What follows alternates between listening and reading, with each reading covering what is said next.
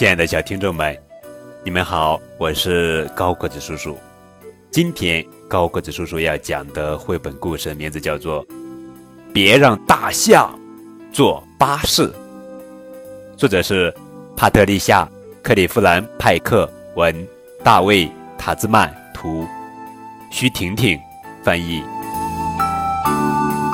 别让大象坐巴士，小心惹出大乱子。他的屁股胖又大，能把座位全压垮。别带猴子去购物，坐进推车闹不住，乱扔东西太顽皮。如果你要出门去，最好让他待家里。老虎不能上火车，模样凶恶吓乘客。上蹦下跳太吵闹，没有乘客敢睡觉。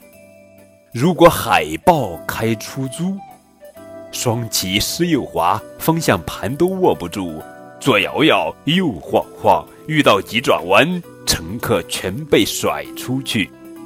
蜈蚣穿上溜冰鞋，肯定滑得快又远，可他穿鞋太麻烦，没完没了，超级慢，大发脾气直抱怨。如果骆驼去乘船，保持平衡太困难，驼峰像座山，脚掌直打站，只要身子歪一歪，小船说翻它就翻。长颈鹿坐飞机，机舱顶部有点低，大长脖子细长腿，空间太小真拥挤。鲸鱼骑上自行车，场景太滑稽，笑破大肚皮。没有屁股怎么坐，没有双脚怎么蹬。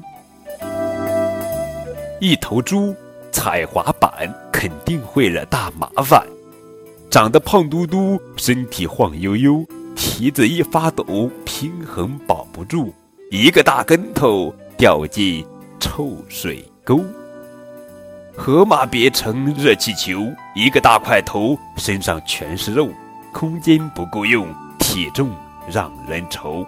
就算飞起来也是直晃悠，没准掉下来摔得真难受。别让大熊靠近冰激凌车，狼吞虎咽满嘴塞，永远不会停下来。阻拦只会惹火他，大熊发怒，快躲开。动物们急得大声喊，怎样出行最安全？这也不行，那也不行，什么交通工具最最好，能把大家都带上？嗯，我有一个好主意，那你说来听一听。大家坐上过山车，一定很有趣。空间足够大，座位也很多，就算长颈鹿也能容得下。滑板、气球和巴士通通再见吧。终于有了好工具，所有动物一起玩，嘻嘻。呜、哦、好了宝贝，这就是今天的绘本故事，别让大象坐巴士。